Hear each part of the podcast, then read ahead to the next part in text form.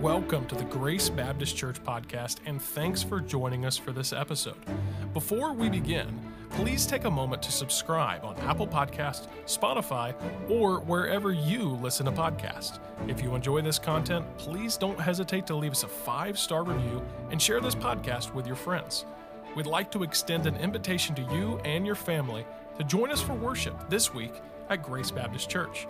We'd also love to connect with you online at gracekettering.org. Thanks again for joining us and enjoy the episode.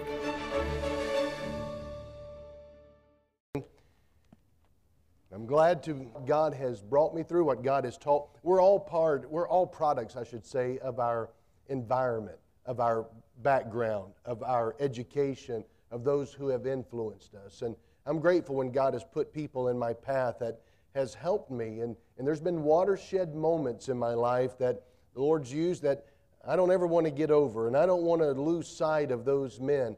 Think of Brother Woven. God used him and being with him in, in his church, and Brother Folger and his dad were key people in helping me. And, and um, I, I, I just I thank God for that.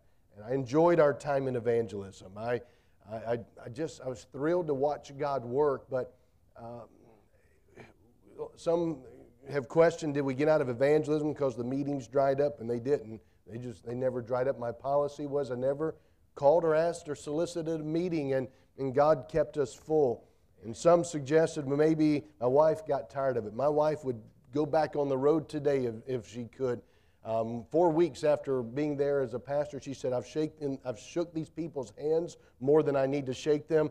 Do you think it's time to go? I said, No, I think we need to stay a little bit longer. And uh, she would rather be on the road. And it was because of what we saw God do. But what happened for me was, again, I'm a product of what, what I've been taught, and, and like we all are, good and bad. But I would have declared that what I was was more significant than God's church. And I, I, viewed my role as being that's the primary thing. And God began to help me to see there's really nothing bigger than His church.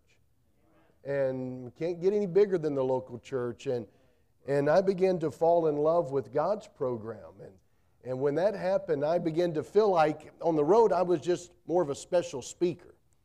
And, and I thought there's, there's too much going on and than just being a special speaker. And, and long story short, I thought I would just come off the road uh, more and be at home church more and be involved in and, um, but then more as time um, progressed, God directed us into the pastorate. And, and I thought, I, I, can, I can do this. Pastor preaches, evangelist preaches. I can at least, I can wing that part.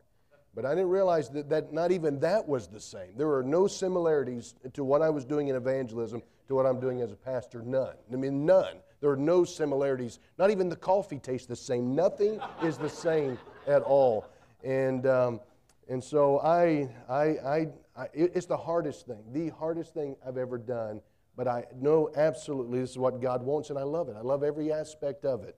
And, um, but I, I just thank the Lord for how He used people to help me see things that maybe I, I know I, I didn't think right about it, or, but I was sincere, and, and I realized if it did, if there were not men who cared enough to challenge my thinking, but also care enough to love me through thinking it through, I wouldn't be here today. I, I, don't, I wouldn't be in the right position today on God's word and God's institution called the church. So I say thank you um, to, to the Lord and thank you to the men and who have been a help and blessing. Well, this is a fellowship, and I, I, I like these. We don't have the strength um, of this kind of a fellowship in, in our area. We've got lots of little ones, and the reason we have lots of little ones is because mm, they don't want to be together as far as having a bigger one. I came across a recipe for fellowshipping with only yourself. Believe as I believe, no more, no less, that I am right and no one else confess. Feel as I feel, think only as I think, eat what I eat, and drink what I drink. Look as I look, do always as I do, then and only then will I fellowship with you. That's a good recipe for fellowshipping with only yourself. I am thankful that we can be independent, but I do see the need for being interdependent upon each other.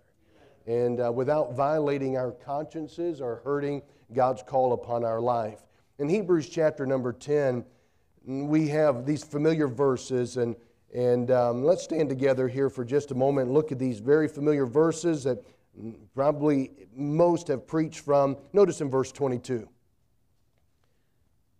Let us draw near with a true heart and full assurance of faith, having our hearts sprinkled from an evil conscience and our bodies washed with pure water. Let us hold fast the profession of our faith without wavering, for he is faithful that promised.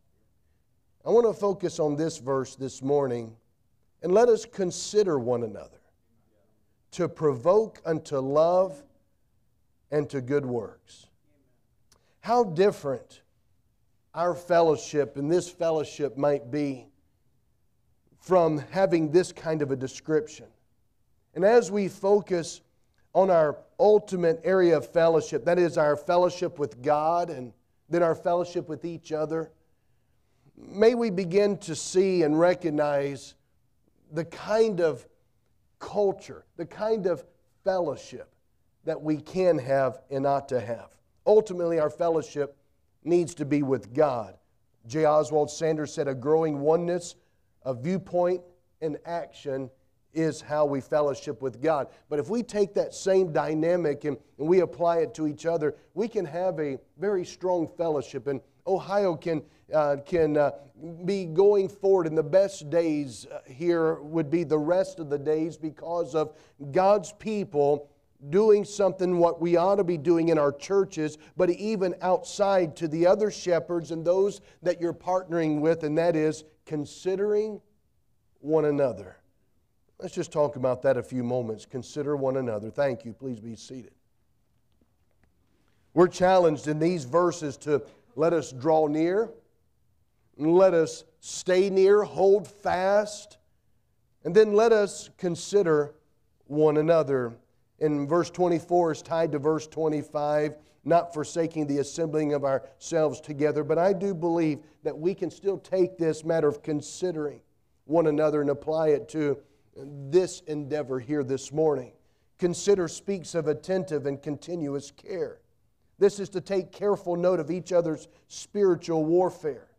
The purpose of this attentive and continuous care is to provoke each other to exercise love and good works. And again, as I mentioned, I'm grateful that there were men that, that sought to provoke, not uh, become antagonistic, not trying to just get their agenda across.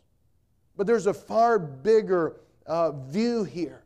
And it's, it's the matter of trying to ex- get people to be stirred and helped so that they can exercise love and good works themselves. And it's in the form here, he mentions in verse 25, in that assembling what we long to see taking place in our churches, and that is this matter of exhortation. It takes the form of encouragement and comfort and warning and strengthening. But you know, if we want to see this done, I think in our churches, I think we ought to be wanting to see it done in other churches by, by helping a brother and encouraging a brother. If you receive the Baptist Times, one of the more recent ones, Pastor Hardy mentioned something in there that uh, he's mentioned many times over the years, and it's a quote by Peter Drucker who points out culture eats strategy for breakfast. Culture eats strategy for breakfast. And talking about there in the corporate mindset that it is essential for a company's overall health and competitiveness to have more than just strategy and steps and and we can have a, a vision and have a, a vision theme for the year. And just putting that on a poster it doesn't quite change lives and putting it into the bulletin doesn't translate into making a difference. And so he's saying strategy is not the, the most important thing as having it in one's DNA and having it in the culture. Having the wrong culture undermines the best laid program and strategies in development. And so I want to talk about this matter of, of the culture of consideration. If we're going to have a culture that is, the DNA is that of considering one another, to provoke one another to love and to good works. We mentioned three things, really going to just hit two and mention a third one. But the first one, I believe it is just built in. We can't miss it. No one would miss it. But I think it's worth us being reminded of. And that is if I'm going to have a culture of considering one another, it is found only, it is discovered only in my intimacy with God. A culture of considering one another is only as effective as your intimacy with God. He just told us, draw near. And then he says, stay near. And draw near in verse 22. Let us hold fast in verse 23. And then we're able to consider one another in verse 24. What we need, as Henry Blackaby would so often say, is fresh encounters with God. How did your meeting go with God this morning? We try to help our children, eight and six and five, um, to, to understand each night when they go to bed, we're, we're helping them with their clocks and, and um, helping them in the morning. And I love the way my wife says it to them. She says, Jesus will be waiting on you in the morning. Fresh encounters with God. The deepest need of the human heart is an encounter with God. Every one of us face needs. Some in here may be facing some physical needs. Others are social, maybe emotional, but spiritual needs. Spiritual needs are the most important needs, and they can only be met by God. Only God Himself can satisfy the desires and the longings, and, and He does so on His own terms. What people need, in addition to good, sound information about God in the Scripture, and what we need more than a good outline and a good exposition, we need a fresh encounter with God. That's what I need. I know when, when I'm focused on a principle and a doctrine and, and, uh, and, and I, I, I, see it and I get a hold of it, but I need to be able to move from a, an encounter with a principle and an encounter with a doctrine to uh, I, having this Bible application and move from that to experiencing the God who wrote it. Just as in Bible times, being in the presence of the living God is an awesome experience. To stand before Him is to stand before the one who created the universe with only the sound of His voice. Meeting with God is life changing. Everyday encounters are part of His plan. No one can ever leave His presence and remain the same. We, we've, we've talked about and heard about the, the priest that would go in and standing there in the Holy of Holies and have that special occasion in which he goes in. And we've, we've discussed the matter of on his garment, the bells, and, and then the rope tied around his ankle. And so that if the bells cease jingling and jangling, then we know that something didn't go right, something went awry, and then they could pull him out of there. And, and we'd often think about how fearful and dreadful that would be and, and you don't want to go in in the wrong way if you were in the Old Testament priest there. And, but then I began to think about why would we only have to be pulled out if something went wrong? Would there ever be a hunger and a thirst that if you could only get into His presence one time a year? That maybe if you were that man, you wouldn't want to come out. I would want to hunger and thirst for God so much that I would have to tell him, You put a rope around my ankle because you're going to have to drag me out of there. And yet we get the privilege to be in the presence of God anytime and all the time and every time, but we're so calloused about it and we're so uh, complacent about it. Here's what happens so many times we get hung up on a diet of what we're supposed to be doing, what I can do, what I can't do. And we become divided, we become isolated, we become uh, captivated with what we're to do, and we fail to encounter God. I believe God is all about initiating encounters with us, not in order to give us a warm devotional thought, but to forever transform our lives on a regular basis. As He reveals His will to us, we're compelled to adjust our lives to His activity and join Him in His work.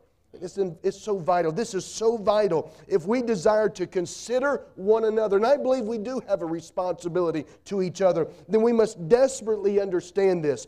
Our lives are being surrounded and saturated by values and standards and viewpoints that are contrary to the Scriptures on a regular basis, and they leave us disoriented to a holy God. However, every time we open God's Word, we have an opportunity to experience a dramatic encounter with the living God that will shake us and change and clean our thinking.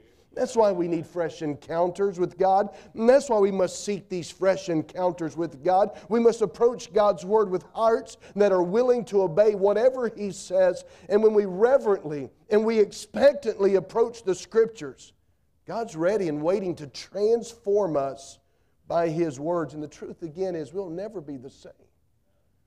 And so, if we're going to have a culture of considering one another, it is entirely based upon, saturated by my intimacy with God. But here's a second thought a, co- a culture of considering one another, I believe, is wrapped up in my identity.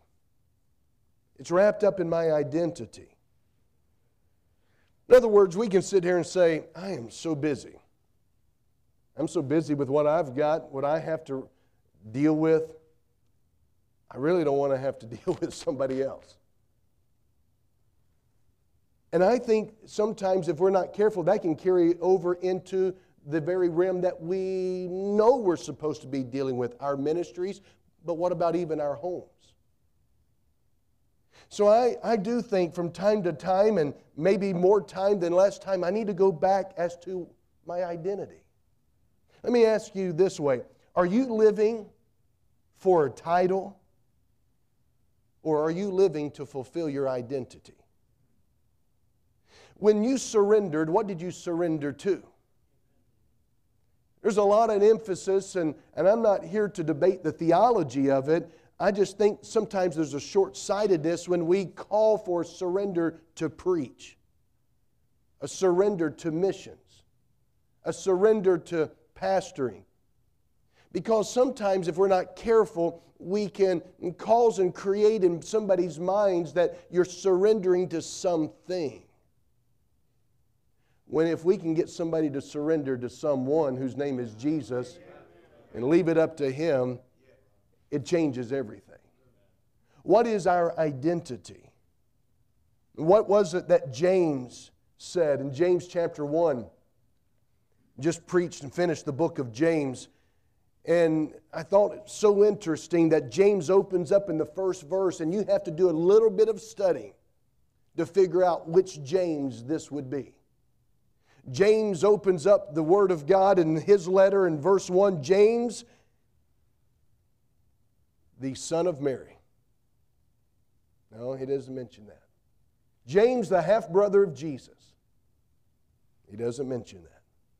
He does say, James, a servant of God and of the Lord Jesus Christ. You think about the writers of the New Testament that we preach from, that we quote, that we admire. We want to be like them. We want to have a ministry like Peter and Paul, and we want to have this. But how often do we consider? How often, I wonder if Bible college students sitting in the class mm, directed towards the ministry sit and think about every one that we hear preached from, preached by these books. Every one of them were tortured, suffered. Most all died as a martyr. Would we still say, sign me up? Are we living to fulfill a title? my activity is what? Should be serving. Just recently read, you can tell whether or not you really are a servant by how you respond when you're treated like one. Are you about serving or are you about being served? Servanthood means that all I have and all I am are placed at God's disposal. And all that I have and all that I am, God will use to help bring somebody else to God's disposal. Servanthood is not about how I add value to my life, but how I can add value to your life. The world will ask how many people work for you, but the Lord is asking how many people do you work for? Jesus, we're told, came to not to be ministered unto, but to minister. Mark 10 45. I'll remind our staff on, on occasions when they start to complain a little bit about something that didn't quite go meet their expectation, we'll just simply say 1045. Remind them that you're not here to be ministered unto, but you're here to be ministering. And I think in order for us to get back to being a servant and serving, we've got to be reminded of this very basic kindergarten level concept that Jesus put into motion when he says, If you're going to be my disciple, here's what you've got to do deny yourself. That just goes against the grain, just right there, deny yourself. Our motivation for investment in ministry should not be our benefit, but our motivation should be that of contributing, making a difference for the kingdom, mm, for, for the cause of Jesus Christ. Jesus served. He served a Peter that denied him, a Thomas that doubted him. He served a Judas that deceived him, and all the rest, they deserted him, and yet Jesus served him. Jesus washed the feet of Judas few chapters later, the feet of Jesus, the feet wounded by the sinner. But who washed Jesus' feet? When God looks for a man, I think He looks for one that is not gifted and talented and has ability because God has all that and more. When God looks for a man, He doesn't look for someone that has it all together because God has it all together. When God looks for a man, I think He's looking for nobody from nowhere with nothing. Because there's where God gets the glory. Remember, God comes along and He looks for a man to deliver the nation of Israel. And, and Moses was like that, that, that schoolboy out there on the playground, and he says, Pick me. I can do this.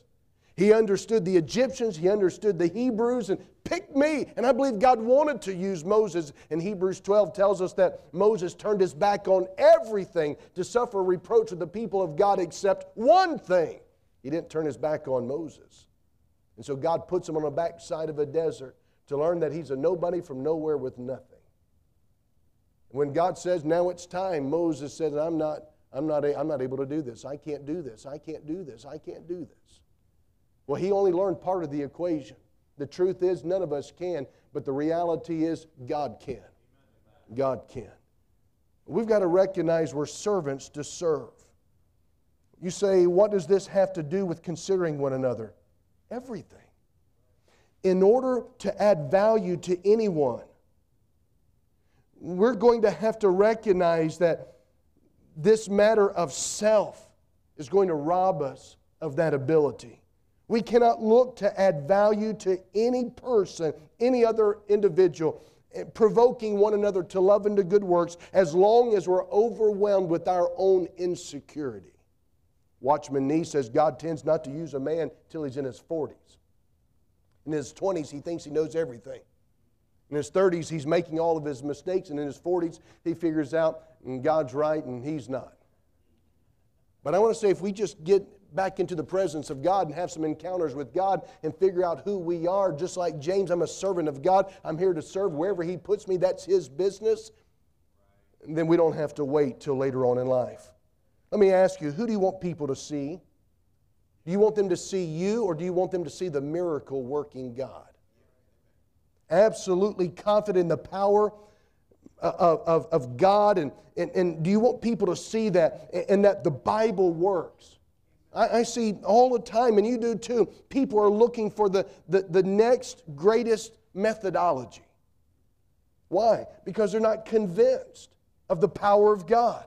I'm not about rejecting something because it's new or creative. But I, I am saying that we need to, if we're going to make a difference and, and have this culture of considering one another, we're going to have to be convinced in our intimacy with God who He is and embracing and ensuring that the methodologies we do use that they are timeless, they are biblical, they are proven. If, if, if God can use it uh, 2,000 years ago, God is able to use it now. We don't have to come up with something new just for the sake of new.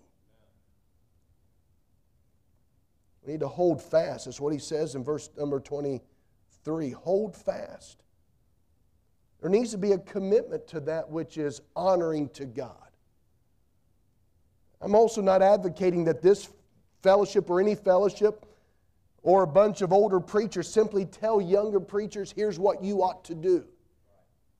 But I am suggesting that you challenge and in, in a uh, uh, culture of considering one another, that you do challenge how to think.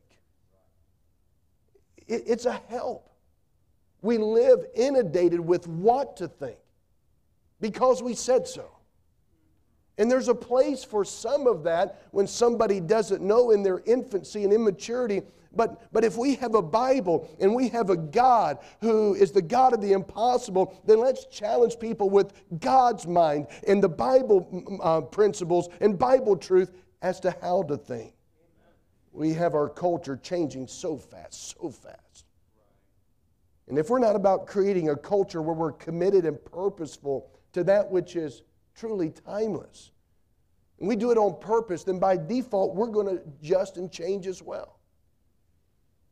Hold fast, steadfast in your commitment to a biblical process with confidence that it will produce the right product. Don't cut corners. Holding fast. It's a commitment to represent, representing a kingdom, to a culture that needs to know what Paul told Timothy. That if I tarry long, that thou mayest know how thou oughtest to behave thyself in the house of God, which is the church of the living God, the pillar and ground of truth. We do need to be reminded that our culture, it reflects constant change. But the church of the living God ought to reflect the God who changes not. We want to represent to a changing culture, culture something that is eternal. God's culture is different than man's culture.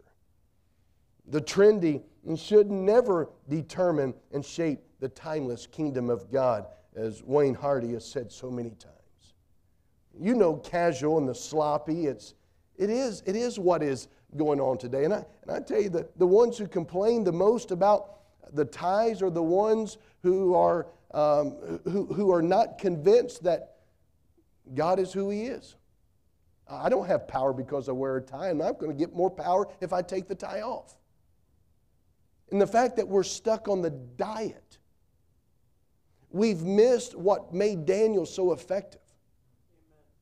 Daniel purposed in his heart that he would not defile himself, and he was talking about the, the matter of the portion of the king's meat and wine. And we can get caught up with the diet, but we got to remember that it wasn't his diet that made all the difference. It was more than a diet. It was his encounter and his relationship with God. And out of his convincement of who God is, he was convinced. He wasn't throwing it out there and see and crossing his fingers and holding his breath. No, he said, This is going to happen. You, you just put it to the test and see. And here's what's going to happen. And, and it's because he was confident of what God would do. In a culture that was not surrounded by people who would consider Daniel and encourage Daniel and help Daniel, but that intimacy with God allowed allowed him to be able to have confidence, and his diet flowed out of that. I'm saying we all have to have a diet. We all have to have rules and standards and regulations, and, but shouldn't it reflect our confidence in the God that has come to change people's lives? Methods do matter. If we're going to consider one another, methods do matter. Paul tells us in 1 Corinthians 2, he said, I made a determination how I'm going to come to you. I can come to you in one of two ways. I can come to you with enticements, or I can come to you in demonstration of the Spirit's power. You can't say methods don't matter, they do. And Paul says why? Because the method you depend upon determines the people's where the people's confidence will be placed. And so if if Paul would have done like many people do, boy, I tell you, if we can just get these lights, these lights, they will really help the mood. And I'm all for aesthetics. I'm all for excellence. I'm all for doing whatever, and, and that, that's going to make it look nice and beautiful. But if that's where our dependence lies, and that's going to be that PowerPoint, that slide that I'm going to use, that's really going to drive it home. Is that where our dependence lies? If so, that's where the people are going to learn to put their dependence as well. That's what 1 Corinthians 2 tells us. I'm telling you, it is going to hurt our culture of considering one another to provoke them to love and to good works if we're not convinced that the power, all the power we need, is found in the Spirit of the living God. The method you depend upon determines where your people's confidence will be placed. I'll tell you, enticements, as Paul mentioned, they are easier. Because I can borrow enticements. But you have to cu- cultivate your relationship to access the power of God. But we'd much rather just borrow enticements. One last thought, and just mention I do believe that a culture of considering one another. It is found in keeping the focus and, and urgency upon the reality that Jesus is coming again, verse 25. And I love the, the emphasis that the Bible gives us concerning the coming of Jesus. It's never this matter of, well, it's hard here. Just hold on, however. Jesus is coming again. Just hold on. No, it's not a matter of just hold on. It's a matter of Jesus is coming. And, and, and he's it's not just an escape route, but he's come the first time to give us life and to give us abundant life. And when we sing the song, it ought to be true. Heaven came down and glory filled my soul. And we ought to be having the time of our life. I mean, these last 2,000 years, to be a part of this, this wonderful institution called the Church of the Living God. And there's no greater time to live. The Holy Spirit has not been retrieved, and Jesus has not yet come, but He is coming. And there's a time when this will run out. Either we will expire or He will come. And the motivation not, not to be just hold on, the ship is sinking, hold on. No, we've been, we're a part of, and we've been given the promise the gates of hell, the authority of hell is not going to prevail against the church. And so we ought to be motivated motivated and stirred to press on and to do more for Him. The cause of Christ is all important. And may it help shape us in, in my life, back at home, and in your lives, and in this great fellowship, that you would have a culture of truly considering one another to love and to good works. Let's pray. Lord, I do thank you for Bible truth and thank you that we can be a part of being challenged and encouraged and helped and stirred and provoked and and I think maybe somebody maybe today and I don't know everyone here but but I do know of times when I was in these meetings and I, I, I didn't even know what questions to ask. But I knew I needed something. I needed somebody. Now, ultimately, you're the answer, but you have chosen to work in our lives through people. I'm thankful and grateful for the men of God that stepped in, was willing to, even at the expense and sake of their own time and own ministry, of their own churches, they invested energy into me. Help me to be a good steward of that for the remainder of my life. And I pray that you stir within each man here. Even those that may be thinking, I'm not very high on, on that ministry totem pole. May we again get back to who we are. We're servants. And you long to use, and believe it's your criteria that you use nobody's from nowhere with nothing because you're everything that we need. Lord, I just want to say I love you. Thank you for loving me. Amen. Take a time and pray before we move on. I think that would honor God. So if you want to come to this altar, she's going to play something. But if you want to come to the altar, kneel down there. But let's let's commit this to the Lord. I know the Lord spoke to my heart. Let's pray. Let's pray. You can you can come to the altar wherever you want to pray. But let's pray about this.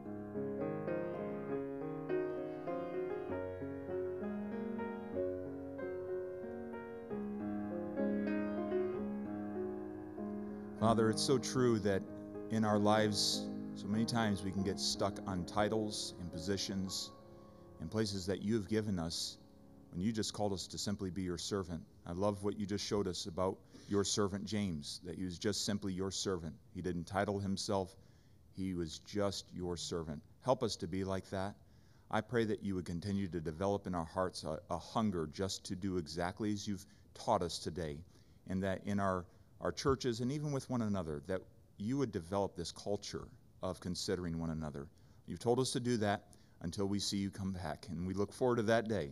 And Lord, I pray that you continue to speak to our hearts. Thank you. Thank you for what you've done already. We pray in Jesus' name. Amen. All right, we're going to take a break here in just a moment, and uh, I'm not certain that I, I, have a man that I want you all to meet. In fact, uh, if Mr. Gibbons is out in the lobby, if you just come on in, if someone show him in, uh, Mike Gibbons is going to be is running for uh, uh, United States Senate, and uh, he's one of the the, the, runners. And so I wanted you during this break time just to meet and greet with him. And Mr. Gibbons, if you just come on up here for for a moment, um, the guys will be out in the lobby drinking coffee good things happen around coffee, okay?